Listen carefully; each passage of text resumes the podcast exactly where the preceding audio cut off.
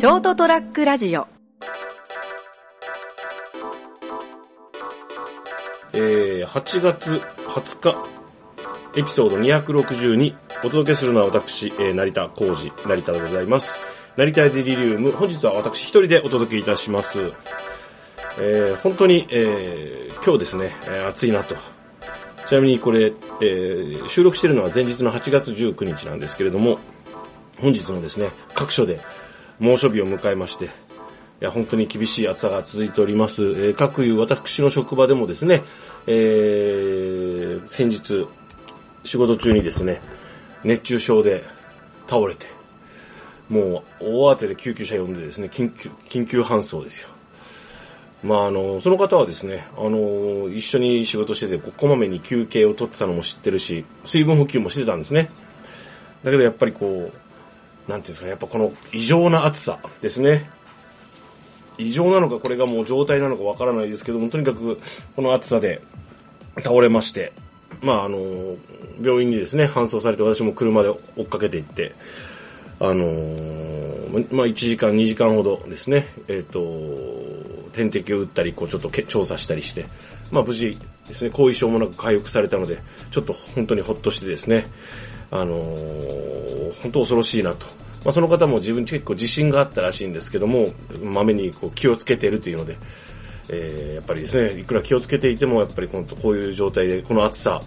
えーお仕事ですね、ちょっと屋外で仕事する作業するもあったので、えー、本当気をつけないといけないなと。まあ前々からね、気をつけないといけないなと思ってたんですけど、いや、本当にマジでやばいっていう、あの、これ、気をつけないと死んじゃう暑さだなと思いながら、えー私もですね、あの、たくさんの方と一緒に仕事させていただいているので、まあ、あの、みんな一生懸命頑張ってくれるんですよね。で無理しちゃうんで、とにかくまめに現場を回って声かけして、もうとにかく顔見たら休んで休憩してって言ってですね、あのー水分補給してって言ってこう、あの、こう、ペットボトルの麦茶とかを持ち歩いて配ってですね、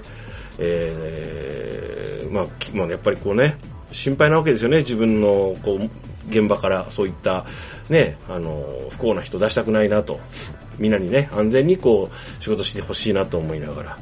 えー本当にもう先月のあの豪雨からですね、今度はこの暑さということでなかなか、えー油断ならない日々が続いております。皆さんもお気をつけください。で、やっぱりあの、聞いたらですね、その、熱中症で倒れた方はですね、やっぱ食事をあまりとってなかったと。もうこの暑さでこう、あの、もう食欲がないと。いうことで、やはりあの、飯を食ってないとやっぱりちょっと持たないなと、もう飯食ってりゃいいってもんじゃないんですけど、やっぱりしっかり朝ごはんを取ったりですね、あの、昼時にはちゃんと食べると。まあそう言いながら私もですね、あの、朝ごはん全然食べてないんですけども、ちょっとやばいなと思いながら、えー過ごしてます。で、こんな暑くて食欲がない時ですね、えー今日ですね、一人収録なんで、あのーなんかすることもないしどうしようかなって、喋ることはどうしようかなと思ってたらですね、あ、そうだ。この暑い時期だったら、あの、ゴーヤチャンプルーとか作って、そうだ、ゴーヤチャンプルを作るところを実況中継したらどうだと思ったんですけど、それちょっと前というか結構前にあの、斉藤さんがやってたんでね、あの、いや、これちょっと被るしちょっとあれだなと思って、それはやめました。で、えー、夏といえばですね、えー、まあ、ゴーヤチャンプル何回か作るんですけどね、冷やし中華ゴーヤチャンプルってやっぱこの時期美味しいですね、作ってもですね、あの、ゴーヤも手に入るし、やっぱ季節的に、あの、ああいうこう苦味がですね、ちょっと嬉しいもんなんですよね、食べたらですね。ちなみにこの収録が終わって、えっ、と、アップまでしたらですね、作ろうかと思って材料を買ってきてます。今日は豚肉はですね、ひき肉でちょっと作ろうかなと思って、はい、準備しているところでございます。さて、えー、ゴーヤチャンプルといえば沖縄。で、今日はですね、えー本を2冊紹介しようかなと思います。久々ですね。で、えっ、と、1冊はですね、えー、内越、えー、正幸さんという方が書かれたヤンキーと地元という、まさにこの沖縄のですね、若者たちですね、の、えーその生きる姿ですね。まあ、その、ノンフィクションといいますか、この方、こう、いわゆるこう、えー社会調査とかね、社会学者の方が書いた本なんで、しかもこのあの、なんていうんですかね、この、地元の暴走族の方とか若い人たちですね、コンビニ前にたむろして、こう、バイクに乗ってわーんってやってるような方たちと長いこと付き合って、一緒に過ごすと。仕事も一緒にすると。暴走、なんなら、こう、暴走族、こう、ウェーンと走ってる後ろをですね、えっ、と、原付で追っかけると。いう感じで、えー、皆さんと親しんで話を聞いて、それを割割と数年にわたってですね、えー、沖縄の若者の現実とはどんなものなのかっていうのをね、あの、つぶさにレポートをされてる。すごい丁寧にですね、あの、こう、なんだろう。相手の取材対象というと失礼ですけども、そういった方と本当に心を通わせて、あの、胸筋を開いてですね、お話をして、あの、じじあの、もう本当にこう、その、皆さんのいろんな人たちと出会ってるんですね。その人たちとのその人生に寄り添いながら、それを丁寧に、まあ、あの、事実をこう書いていく、レポートしていくっていうスタイルで、まあ、あの、沖縄という、その、いろんな問題を抱えている土地ですね。その問題というのはその基地の問題とかも含めてそうなんですけども、そこで若者、実際に若者というのはその例えばその中中学生ぐらいから、えー、社会人になっていく過程でどのようにこうもいろんなものを考えてどうやって生活しているのかっていうのがですね、えー、レポートされたヤンキーと地元と、地ヤンキーと地元という本でございます。ぜひ皆さんも興味がありましたらですね、読んでいただきたいなと思う一冊です。はい。非常にえー、興味深く、そして面白く考えさせられるところも非常に多い一冊でありました。で、続きまして、えー、これは、えー、この時期ですね、やはりあの、暑い時期に食べれる、食べたいものといえば先ほど、冷やし中華と、えー、えー、ゴーヤチャンプルとか言いましたけど、他にもですね、あと粉物ですね。意外といけるのが、あの、粉ものとかカレーとかですね。あそういう食い物っていうのは意外とあの、夏場、ちょっと暑いなもう参ったなっていう時でも食べちゃえ、食べちゃえるもんですね。まあビールと一緒にお好み焼きとかですね、勢いでこう食べる感じ、あれがいいですね。で、そのお好み焼きなんですけど、そのお好み焼きに関して、いわゆる、きちんと調査した物件なり、その物件と言いますか、そのまとまった調査のその資料がないということに気づいた人がいらっしゃいまして、あの、著作、個人名は出てないんですけども、えー、一冊の本があります。お好み焼きの物語という本なんですね。執念の調査が解き明かす新戦前史というものでございます。はい。これ、えー、著、著、著者、著者はですね、近代食文化研究会という名前になっております。まあ、あの、わかりやすさを優,、えー、優先して付けられたペンネームということで個人の方がですね、いろんな方多分協力して作ってる一冊と思います。このお好み焼きの物語ですね、本当に、あの、すごいのがですね、あの、こう参考文献が、もう嘘っていうぐらい多いんですね。で、それをきちんと自分ご自身でどうやってデータベース化したかまで、こう、あの、この本の中に解説してあります。で、あの、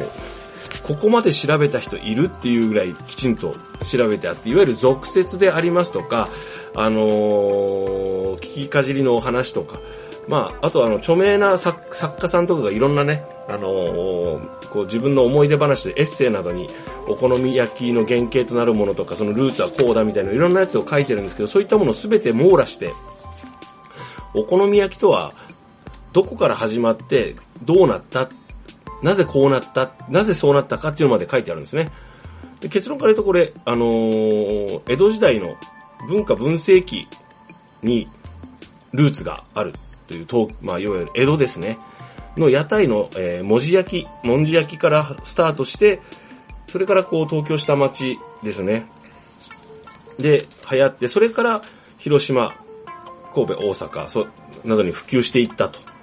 いうですね、あの、そのルーツが本当にもうあの、詳細にわかりやすく書かれておりまして、あの、お好み焼きとは何だっていうところまできちっと書いてあります。まあ、それを私が今ここで言うとですね、あの、ちょっとなんなんで言わないんですけど、あの、もう本当に楽しく読め読めます。ただ、あの、先日上司と話してる時に最近本読んだかって言われて、実はこういう本読んだんですよって語ろうとしたらですね、すっごい興味ない顔で見られたんで、やめました。はい。なんで今ここで話してます。もうとにかくあの、なぜ今の私たちがよくよく知る広島焼きとかですね、いわゆるお好み焼きなどに、という形になったのかっていうのがもう、これ、これを読むだけで一冊で本当によくわかります。ちなみにあの、ネット上の、えー、方でも、えっ、ー、と、お好み焼き近代食文化研究会という、こう、名乗っているだけありまして、このお好み焼きの物語の、まあ、保管するような資料とかをアップされたりですね、あと、焼き鳥とかですね、そういったものも、えー、また、えー、電子書籍という形で読めるようになって公開されているということ、ところまでは知ってます。はい。中にはですね、えどうしてもやっぱり触れられな、触れなければいけない、こう、あの、いわゆる僕たちが知ってる中華麺に、えー、解説する流れでね、えー、中華そばとか品そばとか、いや、ラーメンというのはどうやって広がっていったのかというところまでちょっと触れられておりますので、今後も活躍が楽しみだなと。そしてまた一冊の本にまとまったら読みたいなという、えー、本でありました。はい。えー、こちらですね、お好み焼きの物語、ぜひ読んでいただきたい。これ本当あの、なんだろう、お好み焼きってそうだったのっていう、その、もう、その誕生から、そして今現在の姿までが本当に納得できる形で、えー、書かれている一冊なので、えー、暑い夏ですね。あのー、お好み焼き、そして、え、いわゆる粉物などを食べながらですね、えー、ビール片手にですね、えー、一冊読みで見るのも面白いんじゃないかと思いまして、今日は紹介させていただきました。さて、そういうわけで、えー、非常に、えー、何回も言いますけど、もうマジ嘘でしょっていう暑さが続いておりますので、皆さんはもう、えー、お体気をつけてですね、油断せずに水分補給、休憩とっていただきながら、元気に夏を元気に、そうですね。はい。年々もう乗り越えるのきついなと思うけども、夏を乗り越えていただければと思います。最後までお聴きいただきましてありがとうございました。成田やデリリウムをお届けしたのは私、成田でした。おやすみなさい。